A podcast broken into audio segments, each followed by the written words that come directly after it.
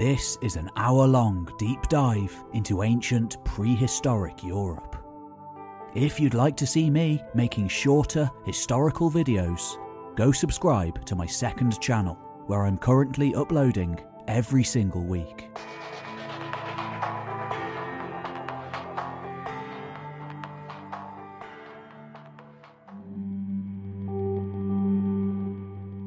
The French province of Brittany has always had a unique history, jutting out as it does into the cold Atlantic. Seafarers have called these shores home for almost as long as people have used boats. From fleets of Celtic Venetiae fighting against the power of Rome, to Brythonic refugees crossing over the waters from war torn post Roman Britain, to Scandinavian newcomers claiming the region for their own. Our story, however, takes us much further inland and much further into the past. To the rugged centre and the southern coasts of this storied peninsula. For there, astride marshland and forest, sits one of the most impressive megalithic monuments in all of Europe.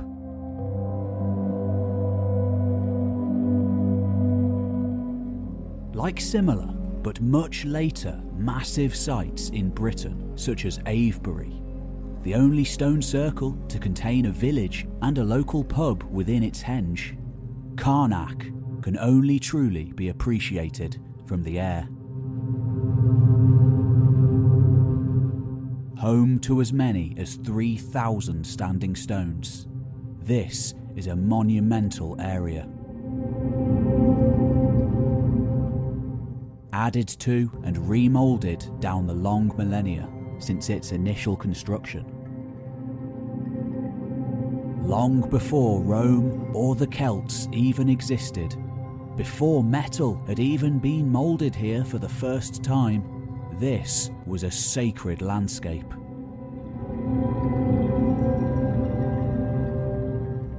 When they were first investigated during the 1700s, the stones had initially been attributed to Druids.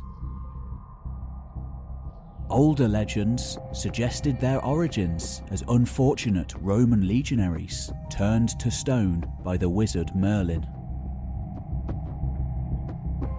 We know now, thanks to radiocarbon dating, that though the stones remained important down the centuries since their completion, gaining new meaning for each new people that came into the area, their origins are far older than the Roman or Celtic worlds.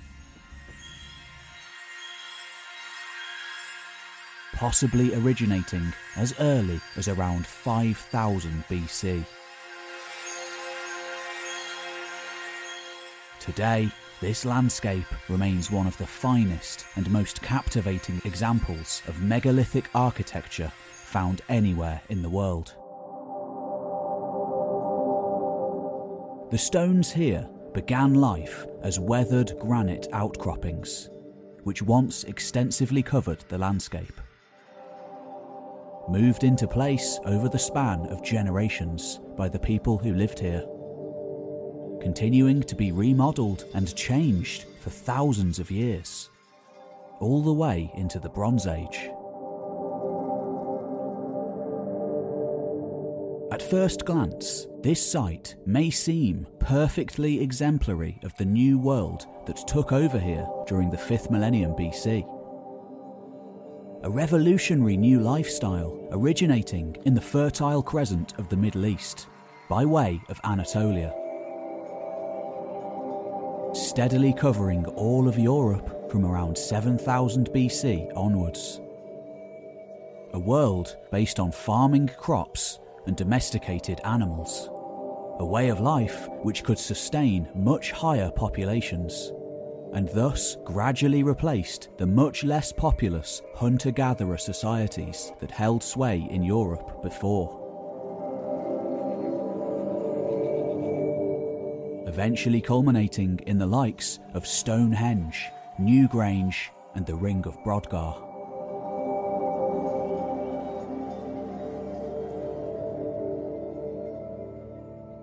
Yet the story isn't as simple as this. In the centuries immediately following 5000 BC, Brittany was still very much populated by hunter gatherers. People who'd called this region home, as far as they were concerned, since the beginning of time. And whilst the distinction between Mesolithic or Middle Stone Age and Neolithic or New Stone Age isn't anywhere near as clear cut as Victorian writers may have assumed, the material culture they left behind does suggest very different lifestyles. One very much based within nature, the other beginning to leave it behind for the first time. Debate still rages today as to the fate of those hunters who came before farming.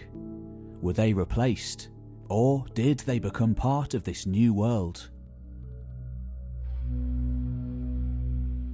Well, here at Carnac, a few carvings may hint at at least some of these people's final fate.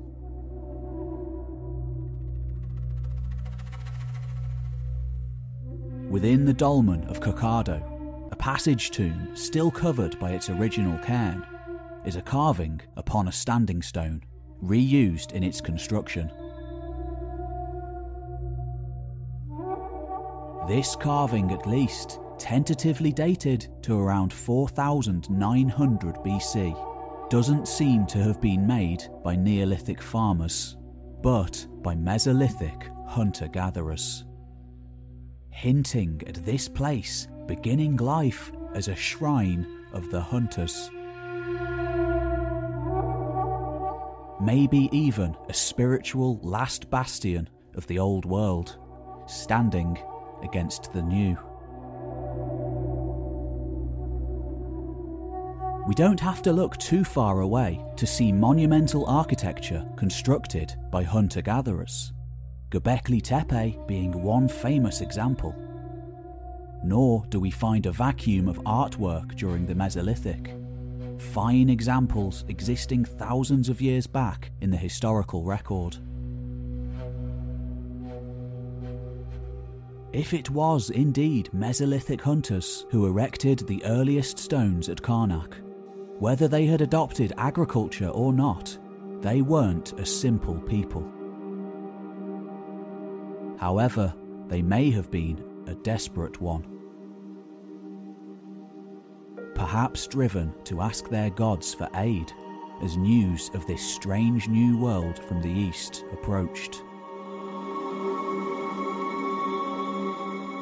Of course, the news could have been passed on by trader emissaries as Neolithic people arrived in France by around 5000 BC, around Pas de Calais perhaps heralding their approach by telling of monstrous animals, magical seeds, and enchanted artifacts coming their way. And when they did come, which surely they did, did they come as pilgrims or as conquerors, or somewhere in between, avoiding conflict wherever they could? Was this site at Carnac, in fact, a transitional society with roots in both traditions? We'll probably never know. But in just a few hundred years, agriculture, domesticated animals, along with pottery, permanent settlements, and megalithic constructions took over, changing everything in Northern Europe.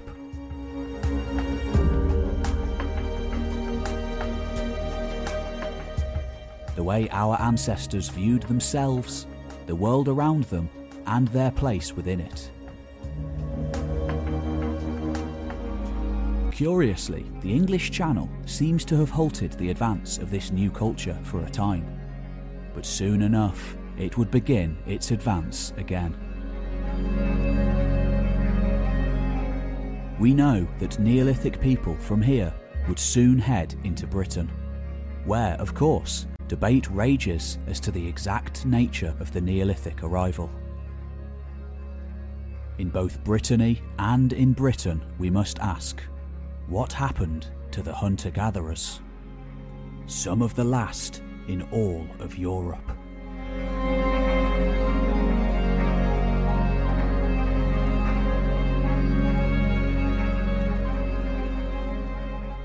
This video is sponsored by Magellan TV, a brand new educational streaming service with over 2,000 documentaries to watch on all manner of different subjects.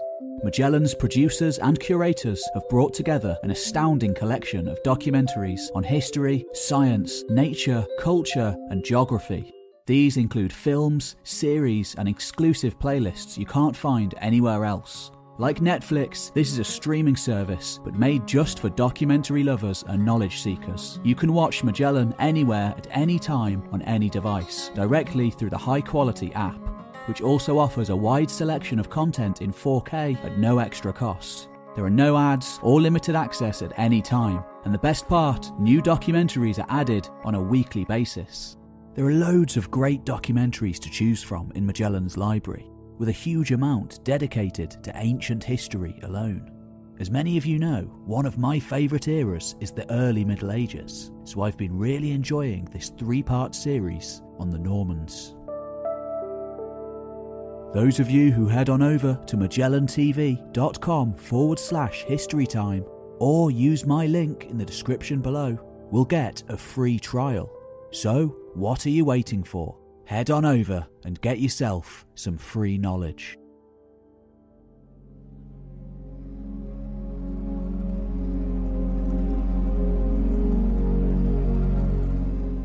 Evidence of the Mesolithic world, or Middle Stone Age, survives today only as fragments.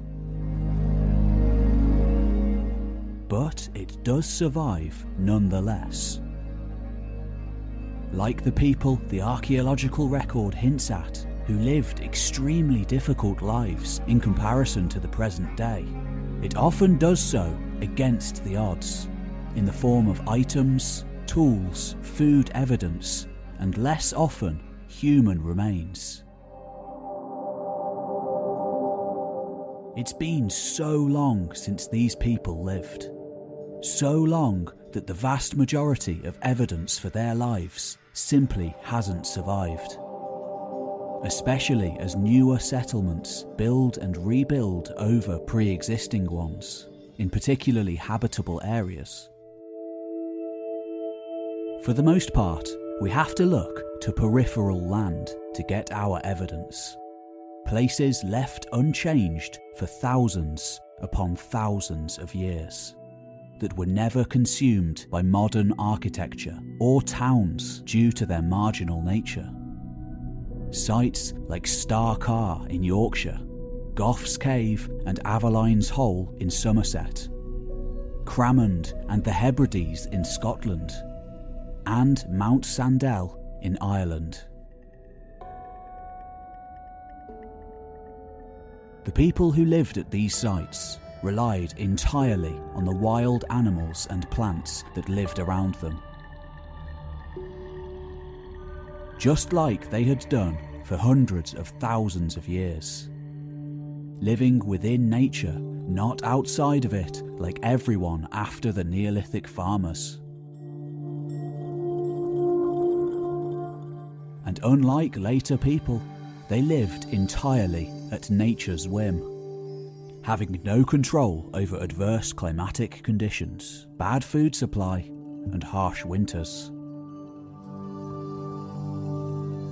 Their very existence depended on their ability to maintain themselves and their connection with the natural environment, which they knew intimately. In the years after the last ice age, these descendants of mammoth hunters found themselves living in a gradually changing landscape known as the Boreal.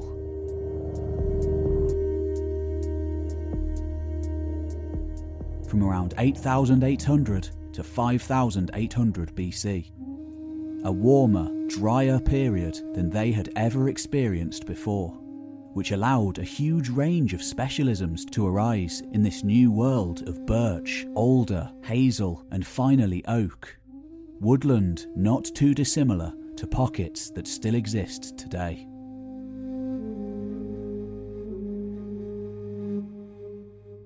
Mesolithic people were still nomadic, and they were still hunter gatherers. But there is evidence to suggest that they were also much more settled than people had been in this part of the world for a very long time. Certainly since the last ice age, and arguably ever.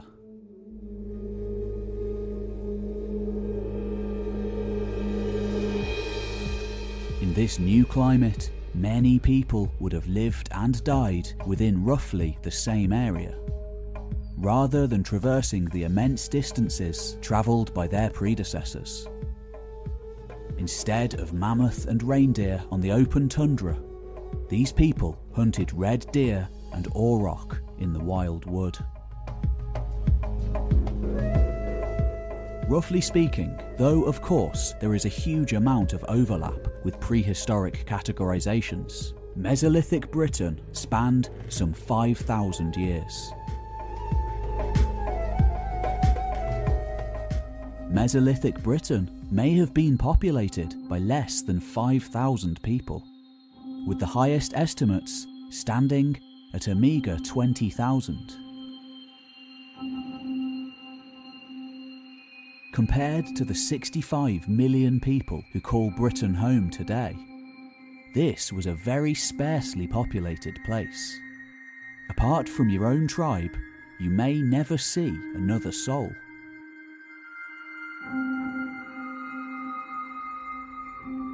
There is some evidence to suggest that at first, Mesolithic people preferred to stay on coastlines and adjacent river valleys not often penetrating further inland into the wild wood, perhaps beginning to put down roots in these regions. But as evidence is so scarce, we can't really be sure. Of course, there is a reason we don't find remains. These people seem to have practiced excarnation rather than burial, leaving their people out in the open. It is only at miraculously untouched sites, such as in caves in the Mendip Hills of Somerset, that we find corpses left in funerary contexts. Unfortunately, many of these sites were simply discovered too early for meaningful conclusions to be derived from them. Such as a mass grave of somewhere between 50 and 200 people discovered at Aveline's Hole in the last years of the 18th century. Red ochre and perforated animal teeth suggested that the bodies may have been dressed for the afterlife, hinting at prehistoric Stone Age ceremonies. Unfortunately, riven by war, Britain during those years had other priorities, and much of the collection tentatively dated to somewhere around 8400 to 8200 BC, is now lost.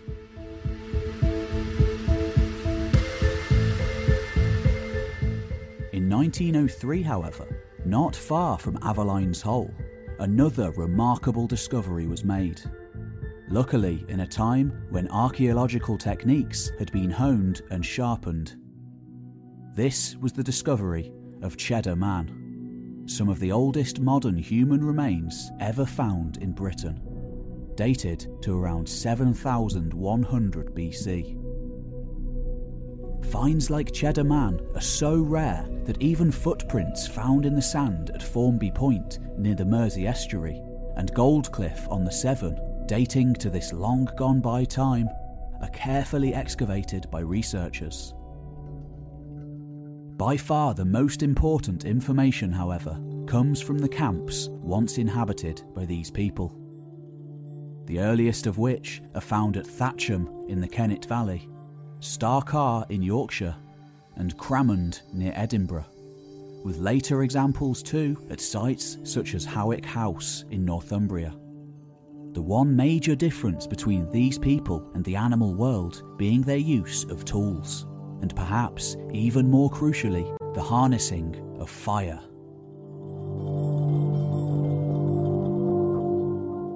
Mesolithic settlements would have been imbued with the smell of animal remains, infused into everything these people did. Tools made from animal remains were used for everything, from clothing to houses. But of course, there was a trusted companion too. Domesticated dogs being found at Star Carr, the only domesticated animal to predate farming probably used a little like a sheepdog to herd and confuse hunted animals in the forest. Using flint for tools, deer antler for picks, harpoons, and needles, animal hides for shelter and clothing, all made with their bare hands by hours of back-breaking work. This was an exhausting life though arguably not an unhealthy one. Hunter gatherers, by and large, seeming to have a much more varied diet than Neolithic farmers, the latter often relying heavily on grain for survival.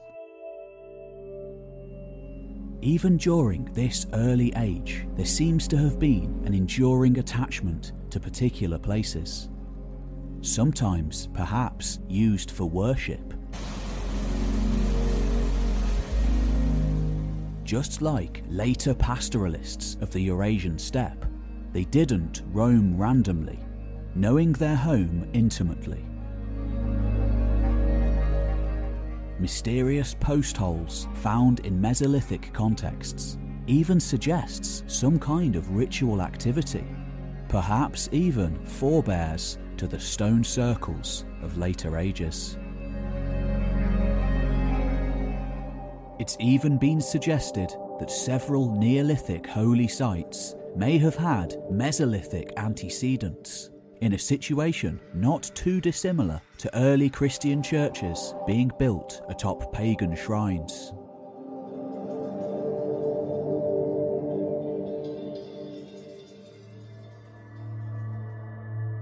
In around 8000 BC, on an ancient lakeside in what is now Yorkshire, these antler bone headdresses were placed into the water on purpose. Maybe in a tradition that would continue on and off all the way up to Roman Britain and beyond, as a form of ritual deposition to separate them from the world of the living.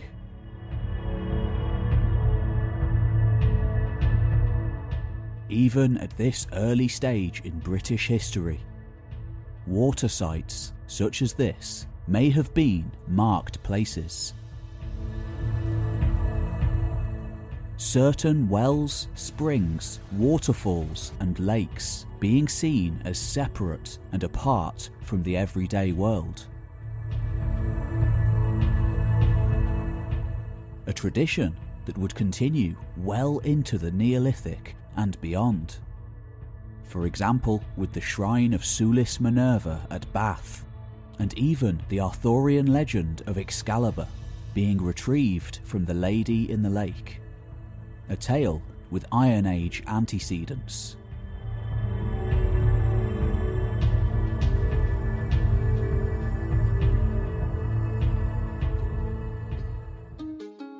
Many of these sites would later become part of early Christian tradition too.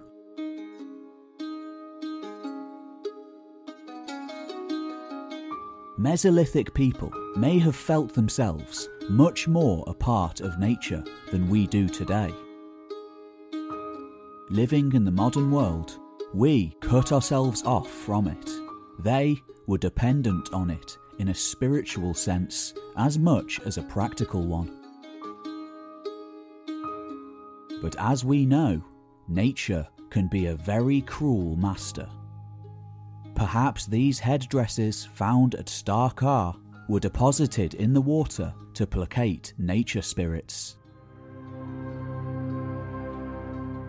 just like swords and high prestige items in later generations.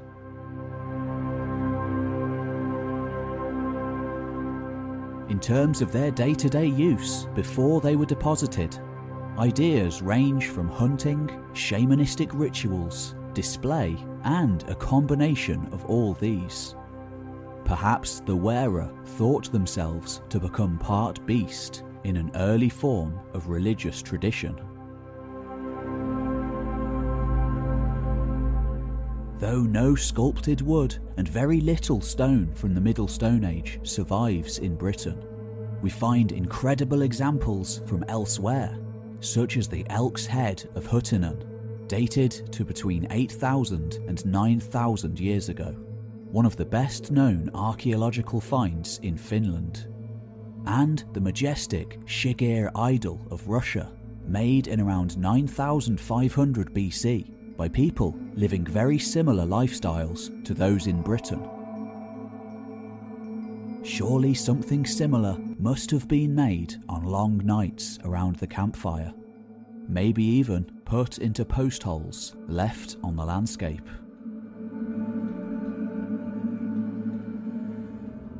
From around 5800 to 4000 BC, a warm, wet period kicks in known as the Atlantic. The number of hunter gatherer sites in Ireland and Britain increases. Unique regional variances between cultures begin to become noticeable by this time in the last flourishing of the Middle Stone Age.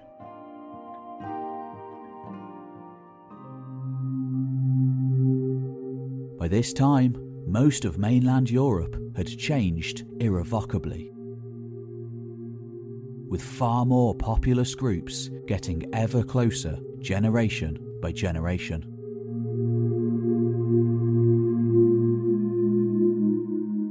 In 1999, just off the coast of the Isle of Wight in southern Britain, a lobster was spotted moving around flint tools on the seabed. Soon enough, the underwater archaeologists moved in and one of the most important Mesolithic sites ever found in Britain began to be uncovered.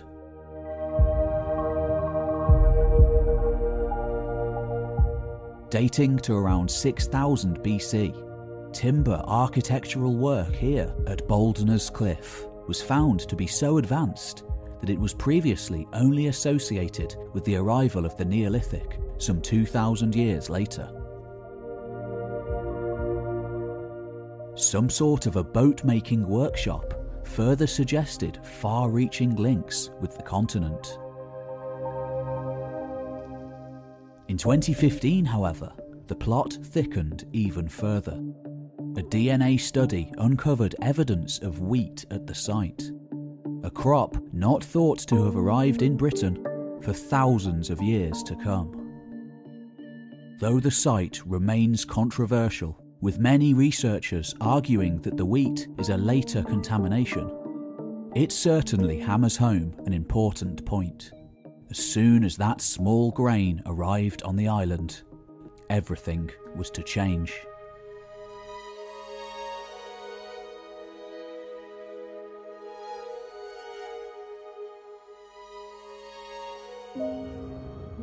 In the centuries around 4000 BC, a collection of new technologies would drastically alter life in Britain.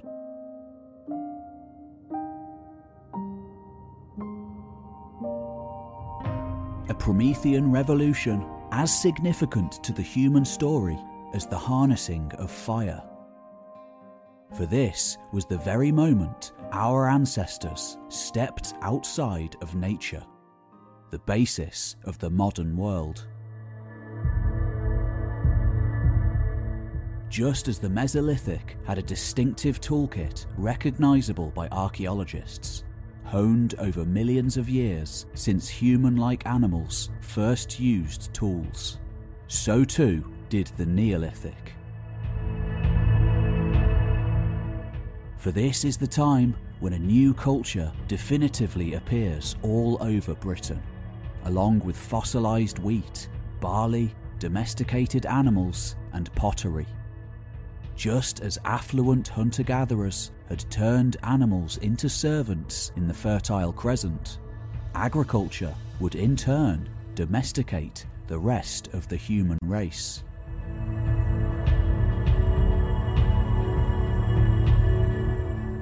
The Neolithic wasn't like the industrial or agricultural revolutions of modern times.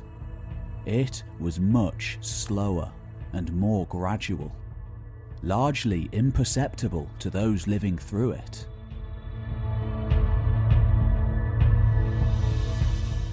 Whereas before, almost all activity had been to do with gathering food, this newfound surplus provided by the Neolithic package would be the basis and springboard for everything that would follow. Workers, warriors, priests, power. In time, bureaucrats, craftsmen, builders, economies of scale, division of labour, trading economies, social hierarchy, intricate artwork, and architecture. Temples, towns, cities, and civilizations.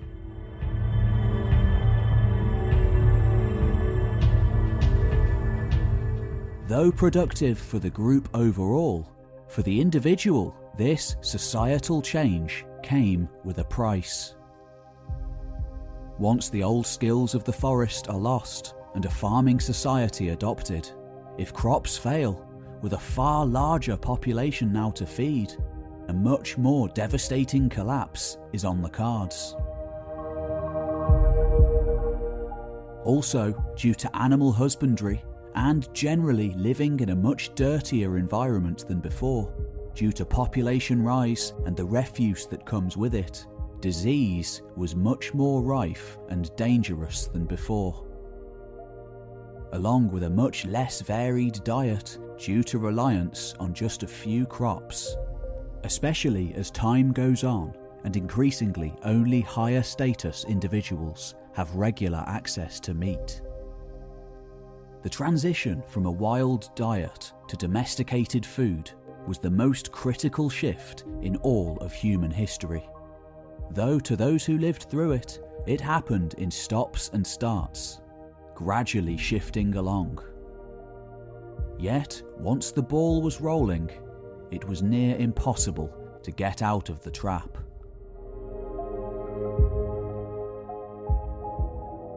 The growing population itself would spur on more growth, in turn, until it was unstoppable a tipping point and knock on cumulative effect, putting more and more pressure on the environment, and in turn pressuring younger males to push out on their own to create new settlements at a scale never seen before, carrying their way of life wherever they went.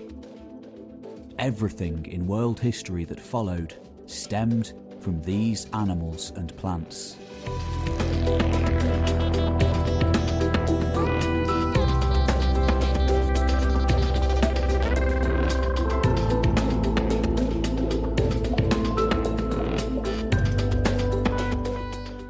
agriculture has appeared spontaneously all over the world. Wherever and whenever plants susceptible to the moulding hands of humans and the right climatic conditions exist. From Peruvian highlands to Chinese river valleys, each creating a unique package to spread to surrounding hunter gatherers. To our story, and that of much of the Eurasian world, the most significant of these instances occurred in the Middle East around 12,000 years ago.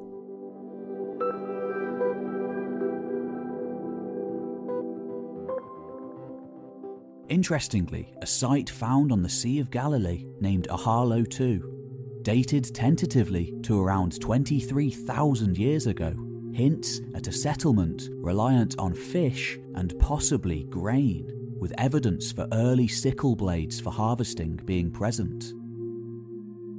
Though this remains a controversial site, and it seems to have failed after a time, Nevertheless, it does suggest a less clear cut harnessing of agriculture than ever thought before.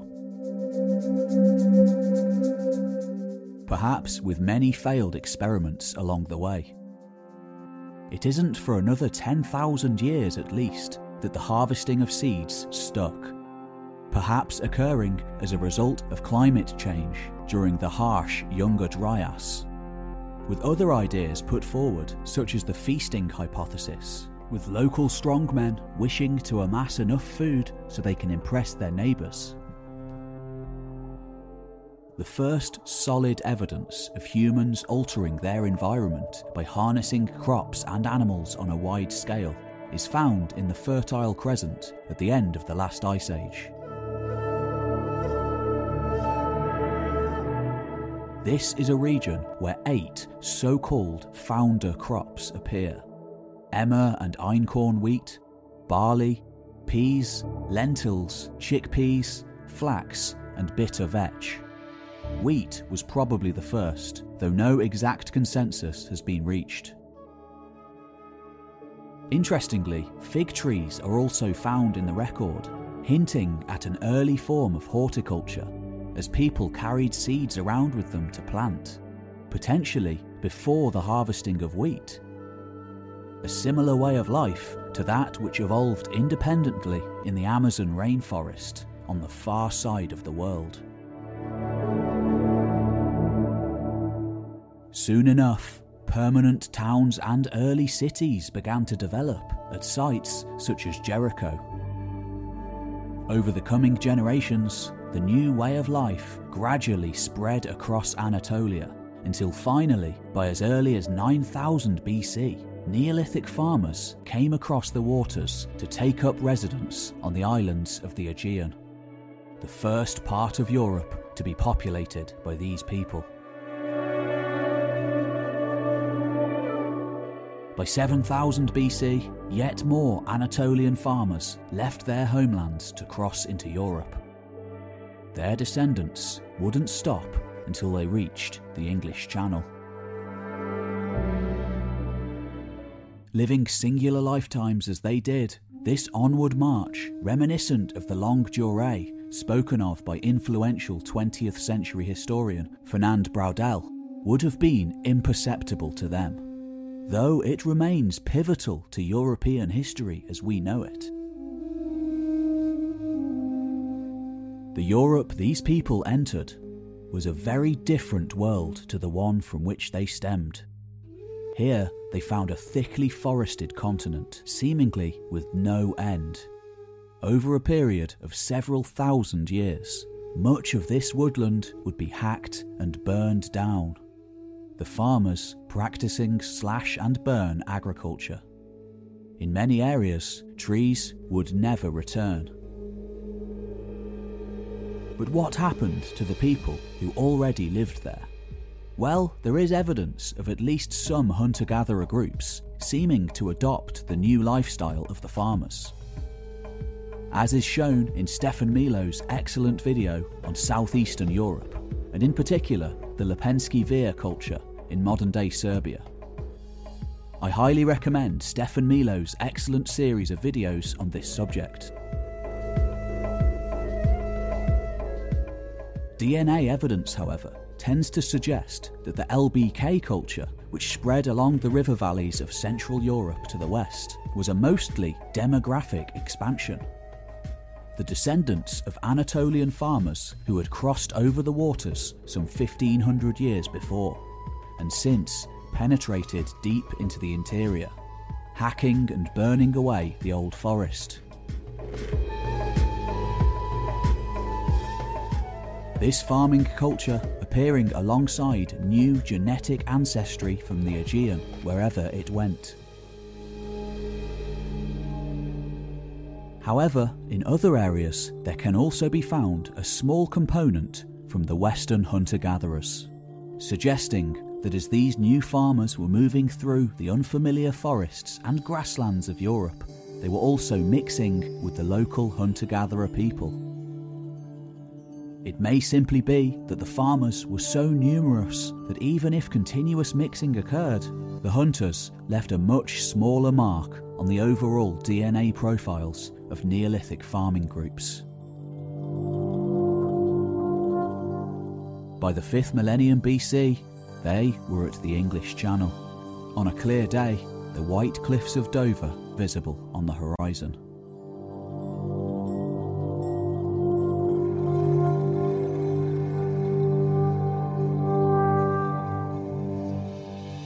1983, an amateur archaeologist in Ireland found an ancient flint knife on the windswept southwestern coast.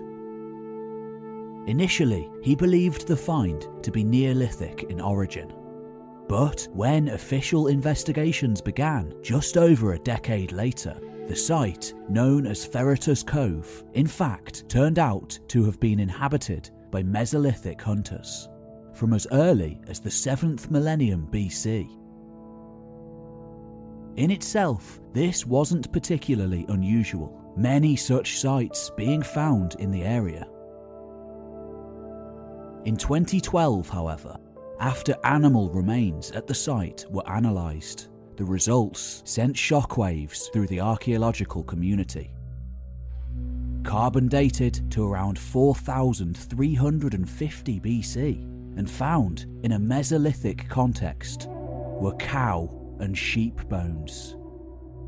Not the native European auroch, a far larger, still wild beast destined to become extinct, but a smaller animal descended from the aurochs of the Middle East, long since domesticated thousands of years before.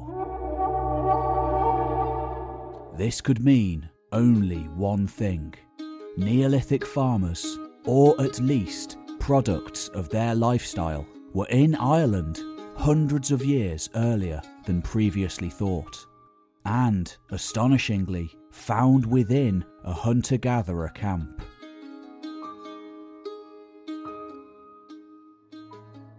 Were these bones the result of a wide ranging sea voyage from the continent? Perhaps gifts from the lands beyond the sea? Or had they been taken in a raid upon a Neolithic settlement? We simply don't know. But Ferriter's Cove isn't alone. Three other late Mesolithic sites on the coasts of Britain and Ireland have been found to contain the bones of domesticated animals. Is this evidence of a trade network with links to the continent? Or simply hunter gatherers doing what they'd always done, but this time hunting the new animals brought in by incoming farmers, ranging far and wide due to population congestion and a culture of patrilineal inheritance in mainland Europe. We can't be sure, but within a few hundred years, hunter gatherer sites here and all over Britain and Ireland all but disappear, replaced by those of the farmers. This region of southern Ireland in particular is covered by a vast landscape of early Neolithic farmland, known as the Céide Fields, found in peat bogs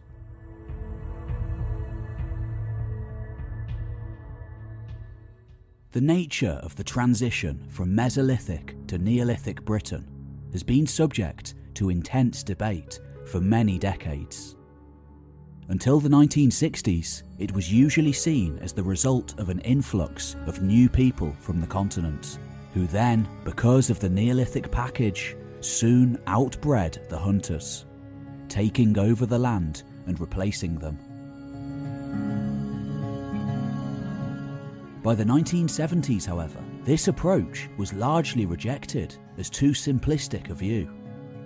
A new hypothesis was suggested, one that argued for late Mesolithic hunter gatherer communities, perhaps in contact with their continental neighbours, adopting the Neolithic package on their own voluntarily, which then spread across the islands via already existing systems of social connectivity. More recently still, in part due to new DNA evidence uncovered over the last decade, the argument has shifted yet again.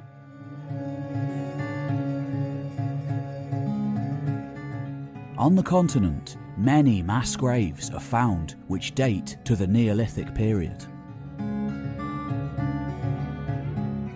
But the question remains were these the result of internal conflicts within the farmer societies? Though we do have evidence of violence within hunter gatherer societies too, particularly during the later 5th millennium BC. In a world of defined boundaries, with competition for commodities such as fishing grounds or animal migration camps, antlers weren't just fashioned into tools, but weapons of war too. Trespass into another's land at your own risk, particularly during leaner times. Hunter gatherers would have been more than a match for any Neolithic farmer. But of course, living in a highly competitive and populated world, the farmers were adept at war too. This yew bow, found in peat in the Somerset levels, was probably used mostly for hunting. Though, in the right hands, this would be a highly efficient killing machine. By the mid 5th millennium BC, the Danubian Neolithic and the Cardial Ware Neolithic had been reaching their collective tendrils towards Britain for many centuries. Each having taken different routes into Europe from Anatolia. These newcomers weren't by any means unified people. Each small clan probably being independent from the next.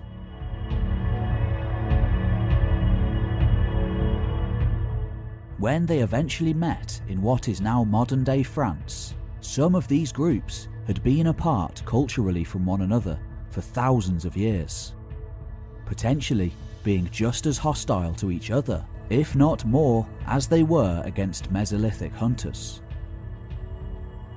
This was a frontier zone of disparate tribes, of mixing and merging cultural traditions with diverse geographical origins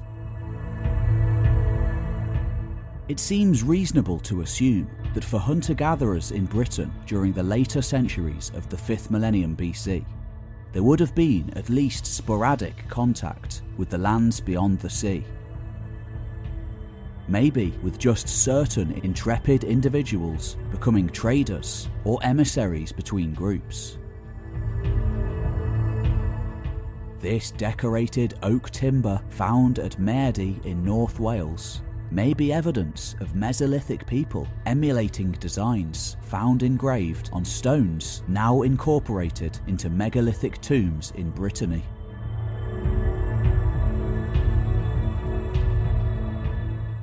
The Mesolithic world on the cusp of the Neolithic is a complex and fascinating period, the last flourishing of ancient Europe. People worked bone and wood, sometimes with impressive skill even constructing monumental architecture, such as this vast series of stone enclosures in Finland, dating to the 4th millennium BC.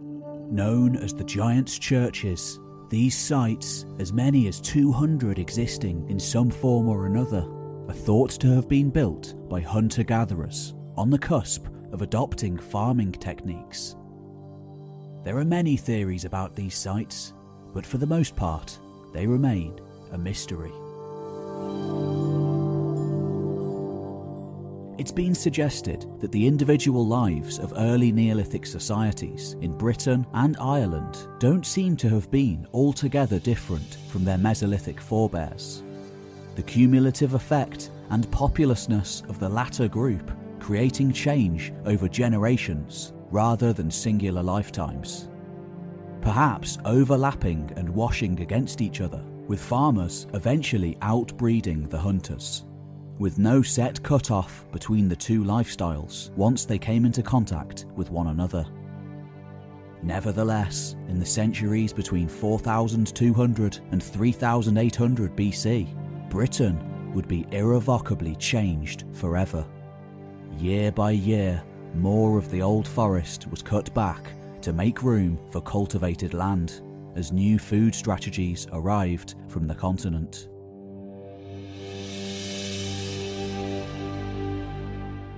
Archaeologists like Alison Sheridan talk of a number of different strands of Neolithization in Britain taking place at roughly the same time in various different regions. This series of megalithic tombs, dating to around 4100 BC at Coldrum in Kent, is one early example. Perhaps evidence of farmers jumping over the channel at the closest point, maybe originating in the Paris Basin. Yet, at the same time, far to the north, they were in what is now Scotland constructing vast longhouses, along with their cultivated grains, animals, axes, and pottery, the first artificial material ever made in Britain. Made from mud fired in extremely hot kilns to create something entirely new. Each one sculpted by the hands of master craftspeople, the potter's wheel not having been invented yet. Experts like Sheridan look at pottery in particular to decipher the origins of particular groups. Most of the examples found in Britain hint at a fully formed technology already harnessed for millennia. Hunter gatherers had always used birch or wood instead of pottery, which they had no particular need for. Yet, likewise, today we have no need of mobile phones. But once you start using one, you don't go back. Arguably, more so than any of the other new innovations coming into Britain, it was pottery that opened Pandora's box, allowing humans to step outside of the natural world by storing their food for leaner times.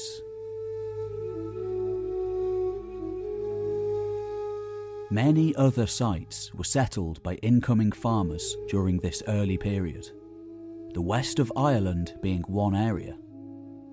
Perhaps settled by people moving out of Brittany to head into Spain too, the axe heads here being extremely well made, suggesting a rich and prosperous people. Neolithic settlement in Britain is unusual seeming very spread out and random in places.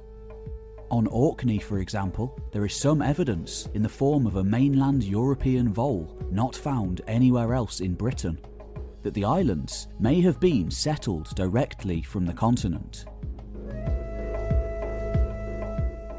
Perhaps these groups had been pushed out by demographic pressure and sought to avoid pre existing settlements to find uninhabited land further north.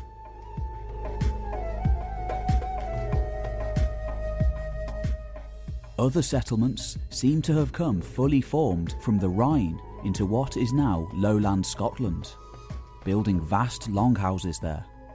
Yet they didn't all survive, suffering from collapse after a few centuries, just like their LBK forebears on the continent. The first few centuries of Britain's Neolithic era were messy and chaotic a frontier society of people seeking new beginnings. Though it may be that hunters and farmers only tended to meet in peripheral inland areas, at first the farmers mostly living by the sea. Inland sites do tend to contain both Mesolithic and Neolithic material. Maybe, with the use of plants and animals limited in certain areas, new kinds of hybrid communities of hunters and farmers existed for a time. Soon enough, however, all this was to change. Early Neolithic builders beginning to construct not just settlements, but in time, great trackways known as cursus monuments rudimentary fortifications, flint mining on a vast scale, and megalithic architecture. It is to these places, perhaps with their roots lying in the Iberian Peninsula several hundred years before, mass tombs such as at Coldrum in Kent, containing the last burial places of these farmers, that we can now look for evidence.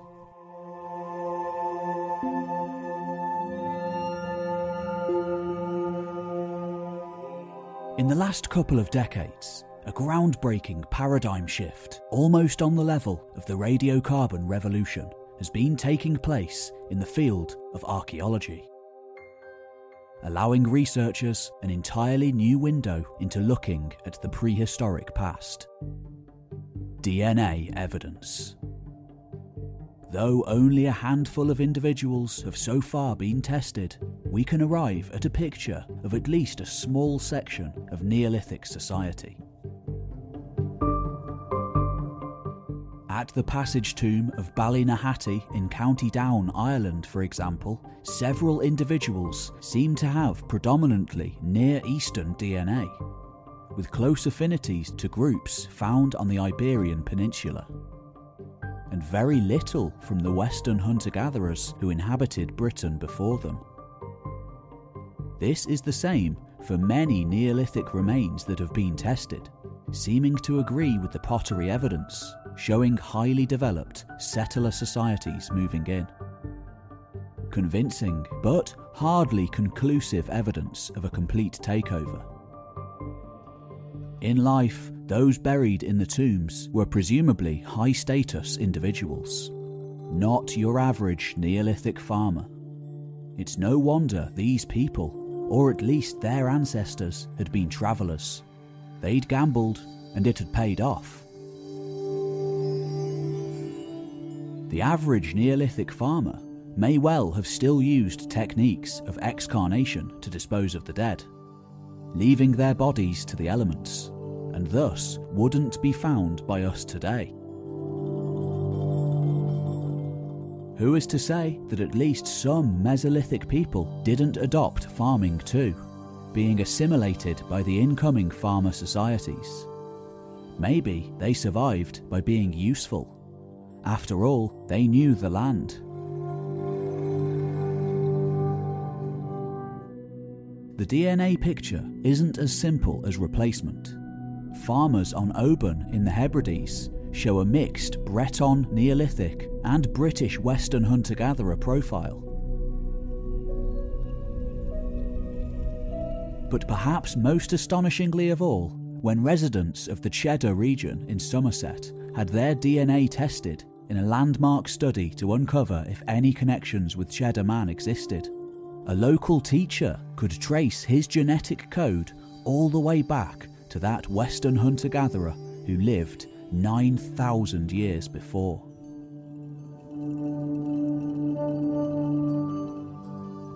Often, frontier societies are the most dynamic because of the intermixing of different groups.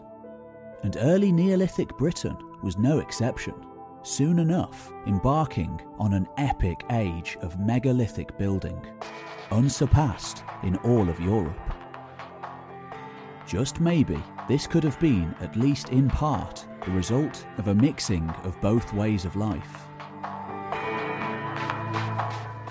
The best explanation today is that the hunter gatherer population of Britain just wasn't very high in comparison to the newcomers.